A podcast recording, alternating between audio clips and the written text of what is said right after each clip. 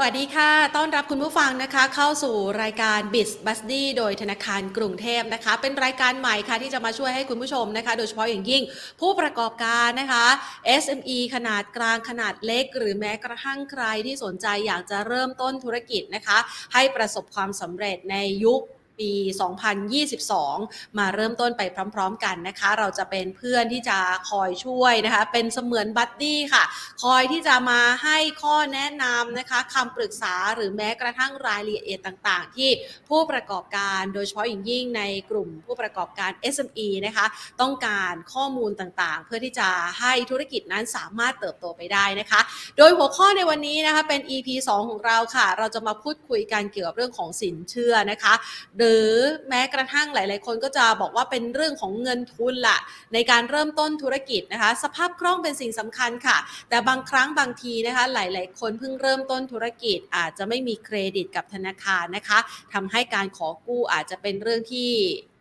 ค่อนข้างจะลำบาก แต่ก็ไม่ยากจนเกินไปนะคะ ดังนั้นวันนี้ค่ะเราก็เลยจะมาขอคำแนะนำนะคะ จากทางด้านของผู้ที่เคยให้คำปรึกษานะคะโดยเฉพาะอย่างยิ่งในเรื่องของการตลาดช่องทางการขายนะคะแล้วก็อาจจะมีเรื่องราวของการที่จะเริ่มต้นสร้างเนื้อสร้างตัวเป็นเท่าแก่ใหม่เนี่ยนะคะ มาพูดคุยกับเรานั่นก็คือทางด้านของเจ้าของเพจเท่าแก่ใหม่ .com เพื่อนคู่คิดธุรกิจ SME และนักลงทุนค่ะ คุณเกียรติรัตน์จินดามณีนะคะ สวัสดีค่ะ สวัสดีครับคุณแพนครับ ค่ะคุณเกียรติรัตน์คะในช่วงระยะเวลาที่ผ่านมานะคะ เชื่อว่าหลาย ๆ คนนะคะมองเห็นภาพนะคะของการที่จะต้องสร้างช่องทางรายได้ต่าง ๆ แล้วบางคนก็คิดว่าเนี่ยในเรื่องของการเริ่มต้นธุรกิจล่ะ เป็นโอกาสหนึ่งนะคะ ที่จะช่วยให้เราสามารถสร้างรายได้ หรือแม้กระทั่งเติบโตไปกับธุรกิจที่เรามีไอเดียใหม่ ๆ อยากจะไปสร้างกันนะคะ โดยเฉพาะอย่างยิ่งในช่วงโควิดที่ผ่านมานะคะบางคนลุ่มๆดอนๆนะคะบางคนอยากจะสร้างธุรกิจใหม่เพราะเห็นโอกาสเอื้อ บางคนอาจจะลุ่มๆดอนๆนะคะเพราะว่าในช่วงที่ผ่านมาก็ลำบากเหลือเกินนะคะ แต่ไม่สามารถที่จะเข้าถึงสินเชื่อได้ปัญหาเหล่านี้เนี่ยเราพบเจอบ่อยไหมคะก็คงต้องบอกว่าบ่อยเนาะนะครับเพราะว่าเอาเข้าจริงๆ ผมมองมองเป็นสองมิตินะคุณคุณแพนค่ะมิติที่หนึ่งก็คือคนที่เริ่มต้นทำธุรกิจแน่นอนฮะ ปัญหาเรื่องของปัจจัยทางด้านเรื่องของการเงิน ก็อาจจะเป็นปัจจัยหนึ่งในเรื่องของการการการที่จะทำธุรกิจนะแต่เอาเข้าจริง ๆ นะ เราจะมองว่าเป็นมิติว่าไอ้เงินมันคือทุกสิ่งทุกอย่างในการที่เริ่มต้นทำธุรกิจให้ประสวามสำเร็จนะครับในมิติของของคนเริ่มต้นเนี่ยอะตั้งไว้ก่อนนะครับแต่ในมิติของคนที่ทำธุรกิจมาแล้ว ก็คงต้องบอกว่าในช่วงปี 2 ปีเนี้ยที่เราอยู่ในช่วงของโควิดเองเนี่ยก็ต้องบอกว่าเหนื่อยนะ นะครับค่ะภาครัฐเองเขาก็มีในส่วนของที่เงินสนับสนุนในมิติต่างๆ เข้ามาแต่ แต่ก็คงต้องเรียนตามตรงเนาะนะครับ ว่ามันก็อาจจะไม่มีทั่วถึงอาจจะมีตกหล่นอะไรไปบ้างนะครับแน่นอนนะปัญหาเหล่านี้ครับทำให้เรื่องของตัวสภาพคล่องของคนที่ทำธุรกิจเองเนี่ยมันก็เริ่มจะลดลงถ้าเราลองย้อนนับกลับไปสักประมาณช่วงต้นปี 2020 นะช่วงช่วงนั้นเนี่ยถ้าเราสังเกตนะในมิติของการช่วยเหลือกันนะครับ ในกลุ่มคนชั้นกลางนะกลุ่มคนชั้นกลางที่พอจะมีรายได้ช่วงนั้นเราก็จะเห็นในเรื่องของอาตู้ปันสุกนะตู้ปันสุกที่ออกมานะมันมันกำลังสื่อถึงอะไรในมิติของธุรกิจนะครับแน่นอนแหละส่วนหนึ่งก็คือเรื่องของตัวอ่าการมีน้ำใจที่ช่วยเหลือแบ่งปันกันนะครับก็กลุ่มคนชั้นกลางนะกลุ่มคนที่อยู่แบบด้านบนก็มีทำตู้ปันสุกอะไรกันก็มาแบ่งปันกันนะครับเริ่มมีแต่สังเกตไหมครับพอเข้าระลอกที่สองระลอกที่สามสิ่งที่เกิดขึ้นคือ ตู้ปันสุกมันมันเริ่มหายไป ไม่ใช่ความความ ความมีน้ำใจมันจะลดลงนะมันไม่ใช่นะฮะกลายเป็นว่าในส่วนของมิติของคนชั้นกลาง หรือคนที่มีรายได้ระดับกลางนะครับพวกปลาอะไรต่างๆเนี่ยอ่าส่วนที่เขามีจะจุนเจือช่วยเหลือกันเนี่ยมันเริ่มลดลงแล้วเขาเริ่มต้องกลับมาดูตัวเขาเองแล้วละแล้วเขาจะทำให้ธุรกิจเขาอยู่รอดได้ยังไง รอบที่หนึ่งเนี่ย ผมว่าพอมีเวในการที่จะจะฟื้นตัวแล้วก็ช่วยเหลือกันพอรอบที่สองรอบที่สามเนี่ยมันเริ่มเข้าเนื้อเริ่มเข้าเนื้อครับเพราะว่าเอาเข้าจริงๆธุรกิจลักษณะที่เป็น SME ยืนระยะอยู่ได้เนี่ยนะครับค่ะอ่า เงินทุนเนี่ยสักประมาณแปดหกถึงแปดเดือนเนี่ยถึงถึงจะคือรูปแบบที่อาจจะยังไม่มีรายได้อะไรมากมายนักมันถึงจะรันต่อไปได้นะครับแต่พอหลังจากนั้นเนี่ยเริ่มเหนื่อยเริ่มหนักแหละนะครับ ก็กลายเป็นว่าคราวนี้สิ่งที่เกิดขึ้นคือสภาพคล่องเริ่มค่ะขาดก็อาจจะมีมิติในเรื่องของการที่จะเอาละดูในเรื่องของทรัพย์สินอะไรที่มันพอจะออกมานะครับแปลงเป็นทุนได้บ้างนะครับเช่นบางคนก็ทำธุรกิจมาสักระยะหนึ่งเริ่มมีทรัพย์สินไม่ว่าจะเป็นรถนะเป็นบ้านอะไรต่างๆ ก็อาจจะเทิร์นไปเป็นตัวอ่า เงินทุนเพื่อมาหล่อเลี้ยงนะครับ เพื่อจะมารันธุรกิจนะครับ แต่ก็ต้องยอมรับว่าในบางธุรกิจเองเนี่ยโดยเฉพาะถ้าเป็นในมิติที่เป็นเกี่ยวกับเกี่ยวเนื่องกับการท่องเที่ยวต่าง ๆ เหล่านี้เนี่ยหลายธุรกิจนะก็ต้องต้องปิดตัวเลยนะเพราะว่ามันเข้าไปไม่ไหวไปไม่ไหว เกี่ยวเนื่องมาทั้งในเรื่องของพวกร้านอาหารที่เป็นเชนใหญ่ๆนะเชนใหญ่ ๆ ก็ก็ลำบากนะก็ลำบากนะรูปแบบของการทำธุรกิจก็ต้องมีการปรับเปลี่ยนกันไปครับผม ค่ะ ในช่วงที่ผ่านมานะคะต้องยอมรับว่าเริ่มต้นแรกๆคนพอมีกำลังก็ช่วยเหลือกันนะคะใช่แต่พอผ่านไปผ่านไปเราก็เริ่มขาดสภาพคล่องมากยิ่งขึ้น คนที่เคยช่วยเหลือ ก็ดูเหมือนจะช็อตเหมือนกันนะคะช็อตว่าเหมือนกันครับใช่ไหมคะคือกำลังที่จะช่วยเนี่ยก็เลยต้องเอากลับมาดูแลตัวเองก่อนนะคะ ดังนั้นเนี่ยปัญหาเรื่องของเครดิตเนี่ยสำคัญมากๆ ในกรณีนี้เนี่ยนะคะถ้าหากว่าเราไปประเมินนะคะ คนที่ขาดเครดิตหรือว่าสภาพคล่องเนี่ยการต่อยอดธุรกิจหรือว่าความอยู่รอดนั้นเขาก็อยู่ได้อย่างลำบากมากยิ่งขึ้นด้วยใช่ไหมคะคุณเกียรติรัตน์คะถูกต้องครับก็คงต้องใช้ว่าลักษณะของการประคองตัวเนาะนะครับค่ะคราวนี้เราก็ถอยถอยกลับมานิดนึงมาคุยกันเรื่องของตัวตัวคำว่าเครดิตนะก่อนก่อนจะไปต่อเรื่องของของเงินทุนเมื่อกี้ผมพูดถึงสภาพที่เกิดขึ้นนะครับค่ะทีนี้ถ้าพูดถึงตัวเครดิตเครดิตคืออะไรถ้าในมิติของเครดิตมันก็คือความน่าเชื่อถือของเราถูกไหมฮะในการที่จะไปทำกิจกรรมอะไรก็แล้วแต่ไม่เฉพาะเรื่องของเงินนะครับ เครดิตหมายถึงว่าความน่าเชื่อถือของตัวเรา เพราะฉะนั้นเนี่ยถ้าเราจะทำให้ตัวเองมีเครดิต สิ่งที่เราเองจะต้องทำก็คือว่าทำให้ตัวเราเนี่ยมีความน่าเชื่อถือนะครับกรณีที่เรายกตัวอย่างง่ายๆนะเท่านี้เราเราอยากจะทำธุรกิจหรือทำธุรกิจอยู่แล้ว อยากจะเข้าถึงสถาบันการเงินหรืออยากจะมีเงินเข้ามาเพิ่มสิ่งที่เกิดขึ้นคืออาต้องย้อนกลับมาถามครับว่าวันเนี้ยถ้าเราเป็นคนที่ให้เงินกู้นะครับ หรือค่ะในการที่ให้เงินอะไรต่างๆ เราจะพิจารณาการให้เงินของคนเหล่านั้นที่มากู้เราหรือมาหยิบยืมเราเนี่ยยังไง สมมุติวันเนี้ยอ่าผมอยากจะหยิบยืมเงินเพื่อนเนี่ย เพื่อนจะให้เงินผมเนี่ยเขาก็ต้องดูอะไรครับ ก็ต้องดูว่าเออผมนี่มีความน่าเชื่อถือไหมอ่า สนิทกันมากแค่ไหนหนึ่งสนิทกันมากแค่ไหนสองเนี่ยค่ะโอกาสในการจะได้เงินคืนมีหรือเปอ่าล่าค่ะโอกาสในการได้เงินคืนก็ดูเรื่องอะไรบ้างครับ ก็ดูครับ เรื่องของตัวหน้าที่การงานของเราเป็นยังไง ถูกไหมฮะถ้าเป็นค่ะมนุษย์เงินเดือนนะถ้าเป็นมนุษย์เงินเดือนวันนี้ถ้าสมมติท่านอยากจะทำธุรกิจนะหรือทำธุรกิจอยู่บ้างแล้ว อาชีพท่านทำอาชีพอะไรรายรายได้อ่ารายได้เท่าไหร่นะครับบริษัทของท่านมีความมั่นคงมากน้อยขนาดไหนนะครับเหล่านี้ครับเป็นปัจจัยเบื้องต้นเนาะที่พินิจพิจารณาก่อนว่าเฮ้ยเราไปหยิบยืมใครเขาจะพิจารณาเรื่องรายใจเขาใจเราเนาะนะครับเพราะถ้าเรามีหน้าที่การงานเป็นหลักแหล่งนะครับมีรายได้ที่มั่นคงนะครับคราวนี้เอ่อ ประเด็นประเด็นพอสมมุติว่าเราไปคุยกับพวกสถาบันการเงินที่จะให้กู้อะไรต่างๆ นอกจากดูเรื่องของความสามารถในเรื่องของการที่จะเราชำระคืนแล้วนะครับเขาดูอะไรอีกเขาก็ดูในเรื่องของสถานะทางด้านการเงินรายรับรายจ่ายเราเป็นยังไงอันนี้สำคัญนะนะครับรายรับรายจ่ายเรื่องของตัว statement นะครับและ key point สำคัญนะฮะก็คือเรื่องของประวัติในเรื่องของการชำระหนี้อันนี้สำคัญนะครับบางคนก็คิดว่าเออเฮ้ย ประวัติการชำระหนี้มันคืออะไรนะครับ ถ้าเราค่ะมองแค่นิติถ้าเป็นพวกอสังหาหรือลักษณะของที่เป็นอสังหาที่พอจับได้เช่นพวกรถพวงพวกบ้านอะไรต่างๆอ่าเราอาจจะเอ้ยผ่อนตามระยะเวลาที่ถูกต้องนะครับ แต่มันยังมีสินค้าบางอย่างที่เรารู้สึกว่าถ้าเราเราทำผิดพลาดไปเนี่ยมันมีผลนะครับกับเรื่องของสถานะทางด้านการเงิน เช่น ผมยกตัวอย่างค่ะนี้คุณไปผ่อนชำระอุปกรณ์ไฟฟ้าเครื่องใช้ไฟฟ้ามือถือโทรศัพท์อะไรต่างๆ แล้วคุณขาดการจ่าย ขุดการขุดการชำระเนี่ยแค่หลักพันสองพันเนี่ยมันมีผลกระทบครับกับในเรื่องของการเวลาที่คุณจะไปขอเงินกู้ในมูลค่าที่มากยิ่งขึ้นนะครับเพราะทั้งหมดเนี้ยครับมันก็จะถูกเทิร์นไปอยู่ในระบบของ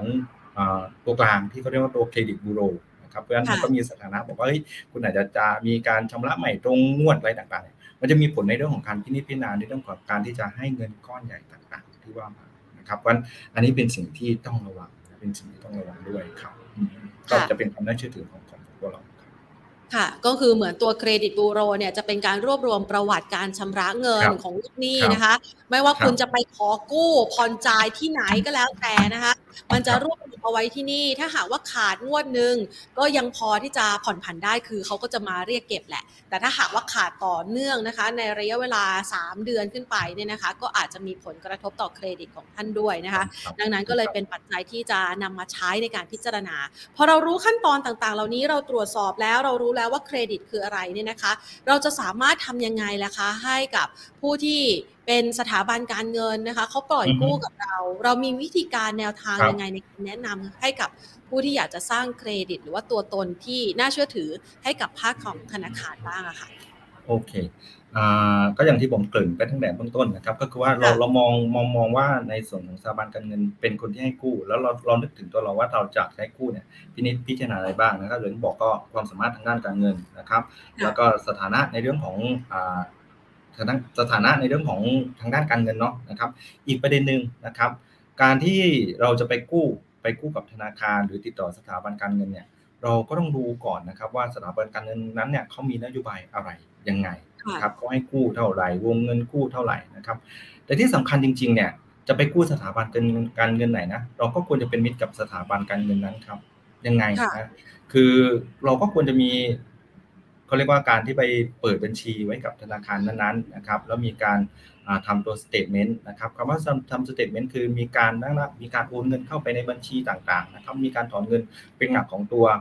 เงิน ที่เดินบัญชีต่างๆนะครับในแต่ละวันในแต่ละเดือนนะครับเหล่านี้ครับมันก็จะเป็นประโยชน์ในเรื่องของการพินิจพิจารณานะกับฝั่งของของธนาคารเองเพราะก็ก็เห็นว่าเฮ้ยเราเองเนี่ยมีความเคลื่อนไหวนะครับในเรื่องของตัวบัญชีนะครับหลายคนครับอาจจะพูดประเด็นนะจริงๆผมก็เข้าใจนะ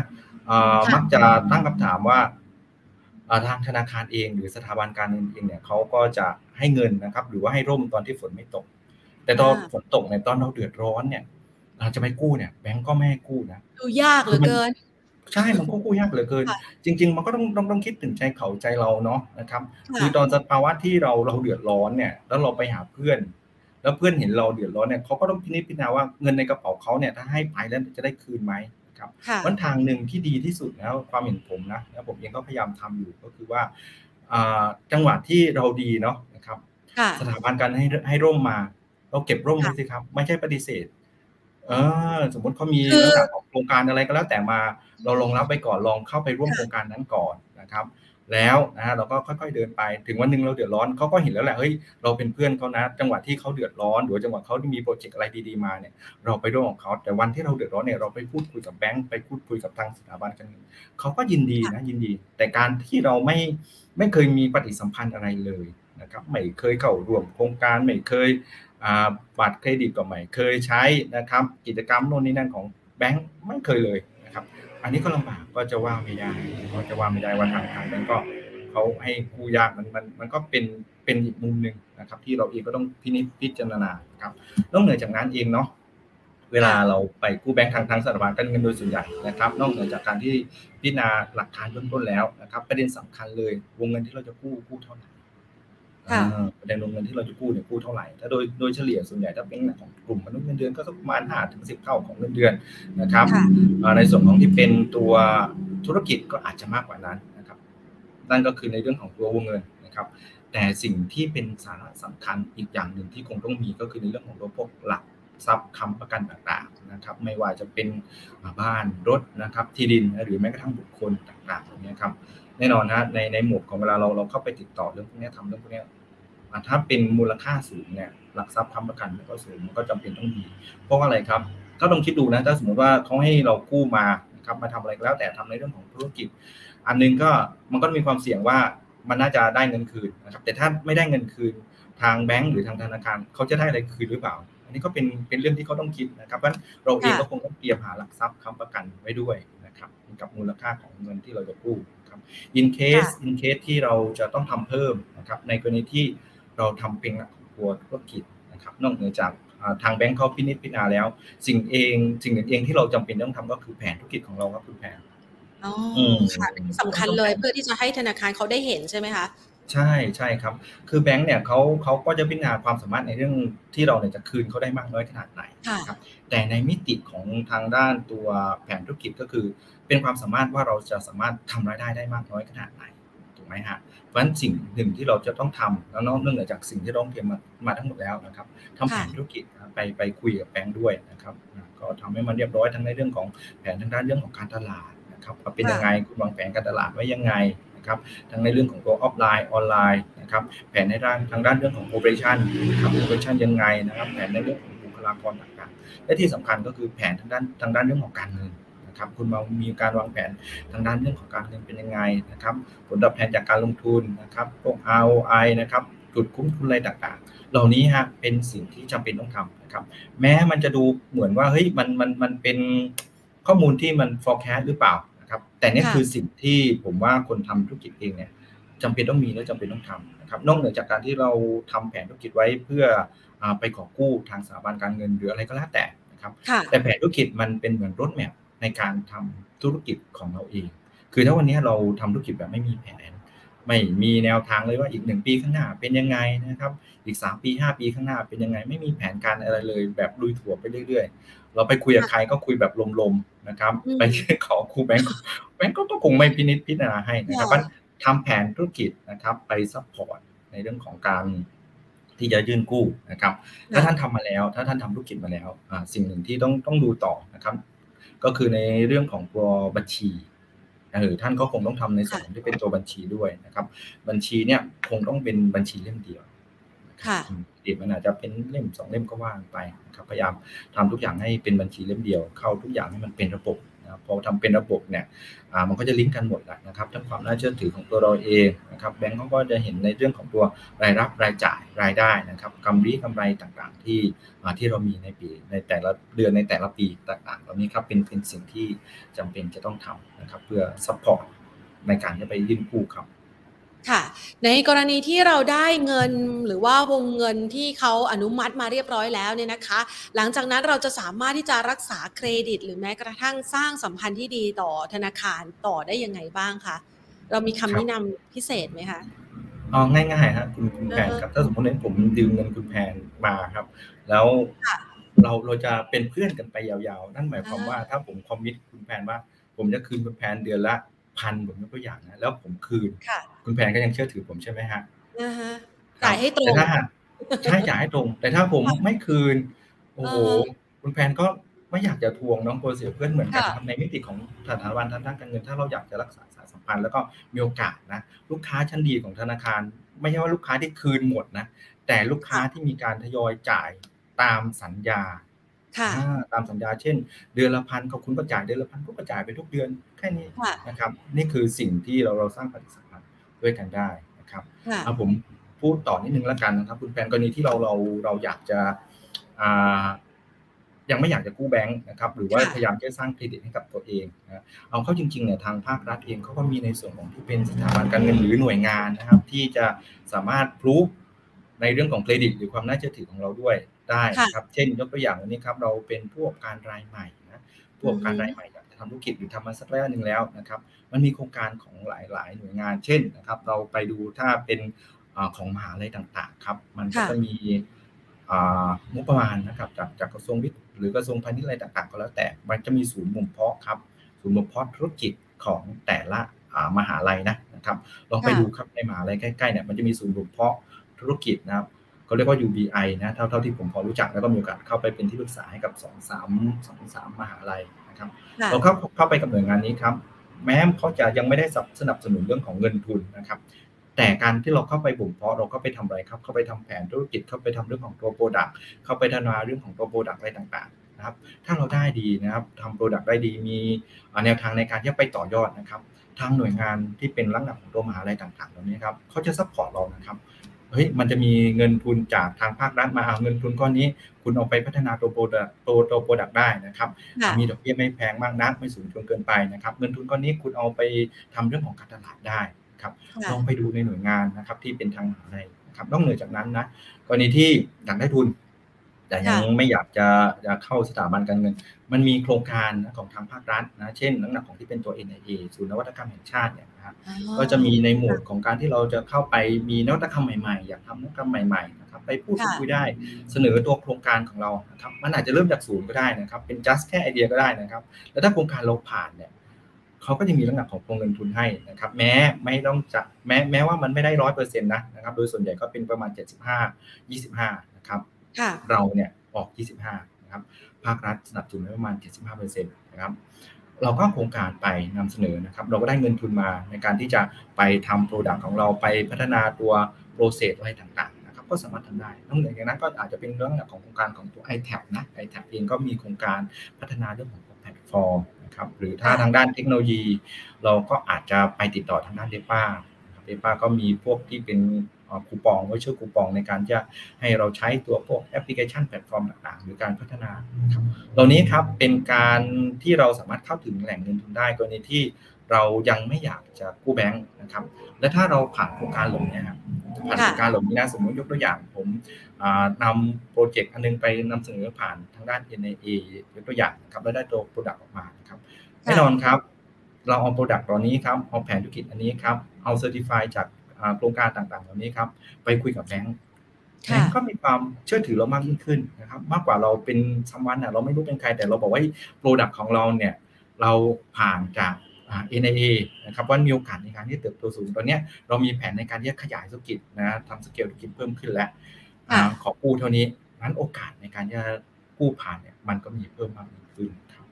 อ่านะคะ คือเหมือนกับว่าเราไม่ต้องสร้างตัวตนที่คืออย่างลำดับเพื่อสักครู่นี้ที่คุณกิติรัตน์แนะนำมานะคะ ในกรณีของผู้ที่อยากจะเริ่มต้นธุรกิจ แต่ว่าอาจจะยังไม่เคยมีตัวตนมาก่อนนะคะ แต่อยากจะสร้างเครดิตที่ดีไปขอกู้ธนาคารนะคะ ก็เป็นส่วนหนึ่ง แต่ถ้าหากว่าใครอยากจะมีตัวตนที่ชัดเจนนะคะ มีเครดิตที่ติดกันเนื่องมาเลย ก็ไปเข้าโครงการภาครัฐกันก่อน เริ่มต้นเป็นผู้ประกอบการนะคะ เริ่มต้นได้รับการสนับสนุนหลังจากนี้เนี่ยการต่อยอดในฝากฝั่งของเงินทุนที่จะได้มาจากทางด้านของสถาบันการเงินก็จะยิ่งง่ายขึ้นนะคะ ก็ถือว่าเป็นแนวทางที่น่าสนใจเลยนะคะสำหรับผู้ประกอบการ SME นะคะที่นับปัจจุบันเนี่ยในการเริ่มต้นปีใหม่ปีเสือ 2022 นี้อยากจะมีธุรกิจเป็นของตนเองนะคะ ทีนี้เราไปดูบ้างเมื่อสักครู่นี้เนี่ยเราโจหัวกันตั้งแต่ต้นเลยนะคะคุณเกิติรัตน์บอกว่า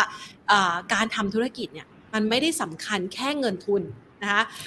ไหนมีโอกาสได้พูดคุยกันแล้วเนี่ยนะคะ อยากจะให้แนะนำเพิ่มเติมกันสักหน่อยหลังจากที่เรา clear เรื่องของเครดิตไปแล้ว สิ่งที่มันต้องมีเพิ่มเติมนอกเหนือจากเงินทุนและสำคัญกับผู้ประกอบการ เราจะแนะนำทิ้งท้ายไว้ยังไงบ้างคะโอเคนะครับ คือในการตั้งต้นทำธุรกิจปัญปัญหาใหญ่อันหนึ่งนะเวลาผมผมเจอแล้วมีโอกาส consult ผู้ประกอบการนะครับ เกิน 70-80%สิ่งที่เกิดขึ้นคือผลิตสินค้าได้นะครับ คนไทยเนี่ยผลิตสินค้าได้ดีนะยิ่งไประดับของชุมชนต่างๆผมมีโอกาสทำงานให้กับชุมชน แล้วก็มีโอกาสไปบรรยายและไปบ้านเนี้ยก็ทำงานให้กับชุมชนเนาะผมทำแพลตฟอร์มตัวหนึ่งครับชื่อว่านครศรี Station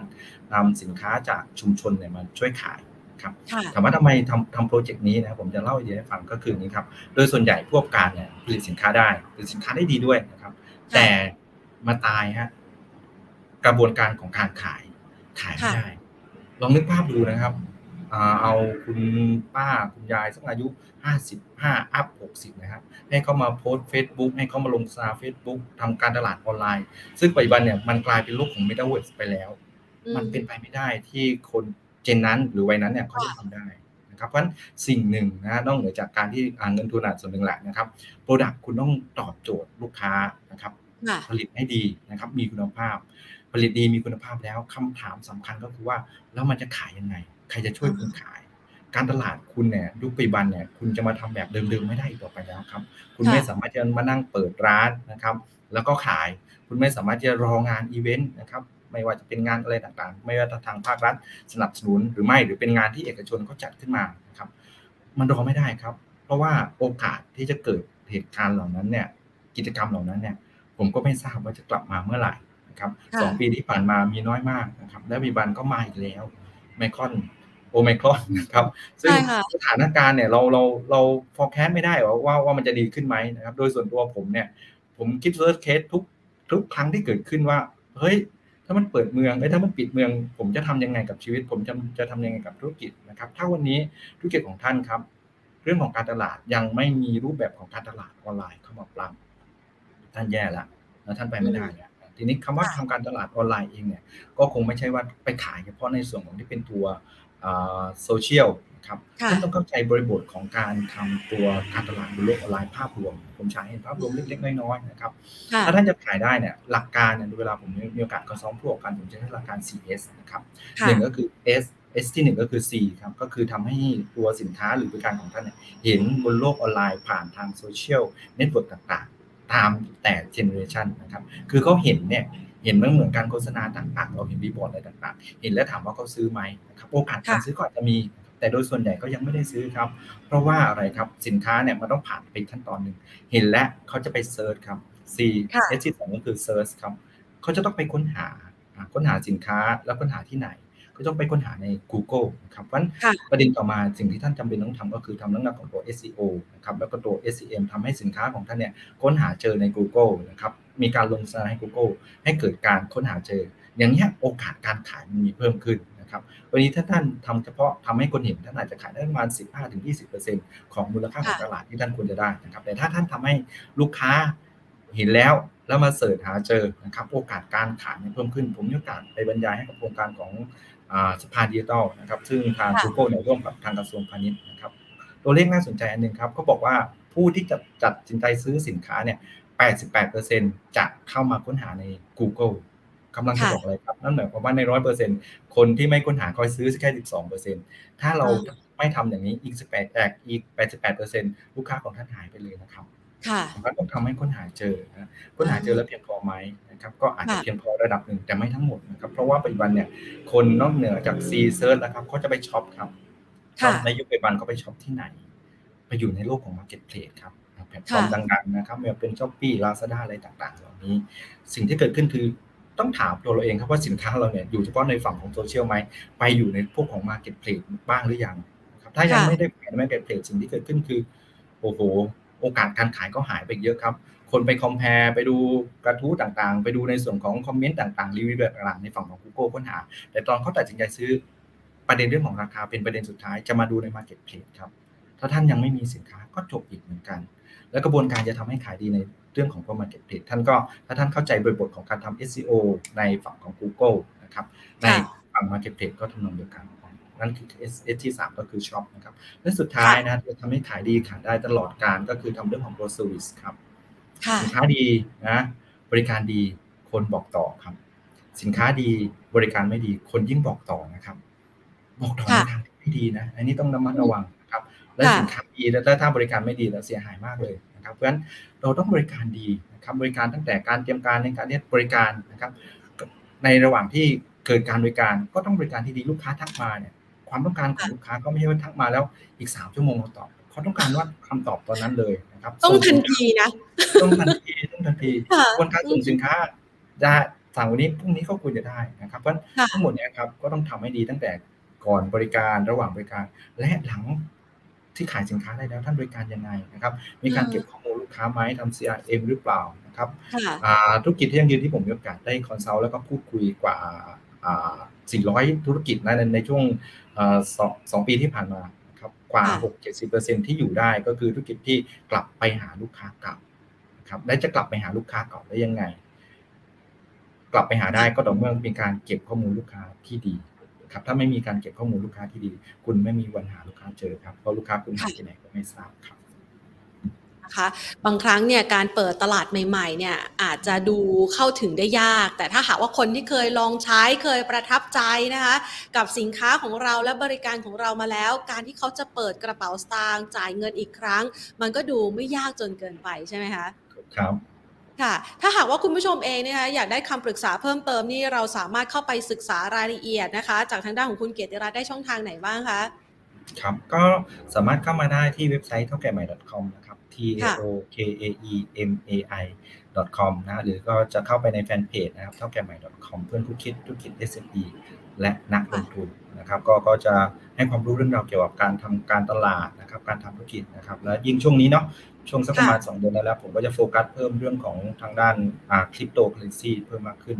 แล้วก็ในเรื่องของบล็อกเชนเพราะผมว่านี่คือเทรนด์เทรนด์โลกใหม่เทรนด์ของผู้ประกอบการนะครับ ในอนาคตท่านถ้าท่านไม่รู้เรื่องนี้ผมว่าท่านตกรถแล้วแล้วจะยิ่งลำบากไปกว่านี้ครับ การซื้อขายในโลกอนาคตมันอาจจะ ซื้อขายผ่านทางคริปโตเคอร์เรนซีนะครับลักษณะของการโฆษณาประชาสัมพันธ์อาจจะไม่ได้เห็นเป็นลักษณะของตัว banner ที่เราเห็นกันอยู่ทุกวันนี้ครับ มันอาจจะไปอยู่ในเกม ไปอาจจะไปอยู่ในโลกของ Metaverse นะครับ และมันจะ convert กลายเป็นเรื่องของ Meta อ่า Meta Commerce ไปในอนาคตนะครับเพราะนี้ต้องรีบศึกษาไว้นะครับ ค่ะ เรื่องของเทรนด์โลกดิจิตอลนี่กำลังมาแรงนะคะ ยิ่งถ้าหากว่าใครเนี่ยเข้าไปศึกษาได้ก่อนนะคะ มีโอกาสที่จะเข้าไปวางตำแหน่งการตลาดของตัวเองที่นั่น ซึ่งณปัจจุบันนี้เนี่ยเราเห็นหลาย ๆ แบรนด์ทั่วโลกนะคะ เริ่มเข้าไปตีตลาดในเมตาเวิร์สแล้วนะคะ หรือแม้กระทั่งในโลกของดิจิตอลด้วย ก็เอามาผสานรวมกันเพื่อที่จะสร้างความสามารถในการแข่งขัน หรือว่าสร้างความสามารถในการทำธุรกิจของเราให้เติบโตได้อย่างรวดเร็วมากยิ่งขึ้นนะคะโหวันนี้ได้ความรู้หลากหลายเลยค่ะ ตั้งแต่การสร้างเครดิตนะคะให้มีความน่าเชื่อถือในการที่จะเข้าไปขอสินเชื่อ กับฝากฝั่งของสถาบันการเงินนะคะรวมไปถึงกรณีของใครเนี่ยที่อยากจะเริ่มทำการตลาดเรียกว่า 4P ที่เราเรียนมาตั้งแต่เด็กเนี่ยนะคะ เรื่องของสินค้า price place promotion อะไรนี่ล้าสมัยไปแล้วนะคะ ต้องมี 4S นะคะ ซึ่งถ้าหากว่าคุณผู้ชมท่านใดเนี่ยอยากจะศึกษาเพิ่มเติมก็เข้าไปดูที่ลิงก์ของเท่าแก่ใหม่ .com ได้นะคะ วันนี้ต้องขอขอบพระคุณคุณเกียรติรัตน์มากเลยนะคะ ครับ ยินดีครับ ขอบคุณมากนะครับ สวัสดีค่ะครับ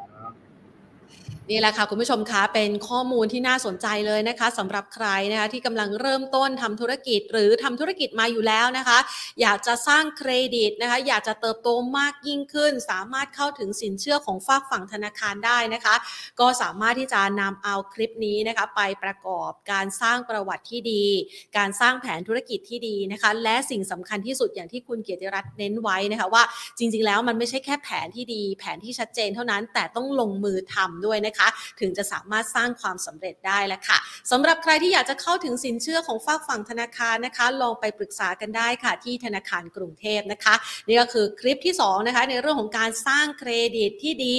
เพื่อที่จะเข้าถึงสภาพคล่องหรือว่าสินเชื่อของฝากฝั่งธนาคารนะคะ ฝากเอาไว้ค่ะสำหรับผู้ประกอบการนะคะ ในช่วงเวลานี้ค่ะ วันนี้ลากันไปก่อนนะคะ สวัสดีค่ะ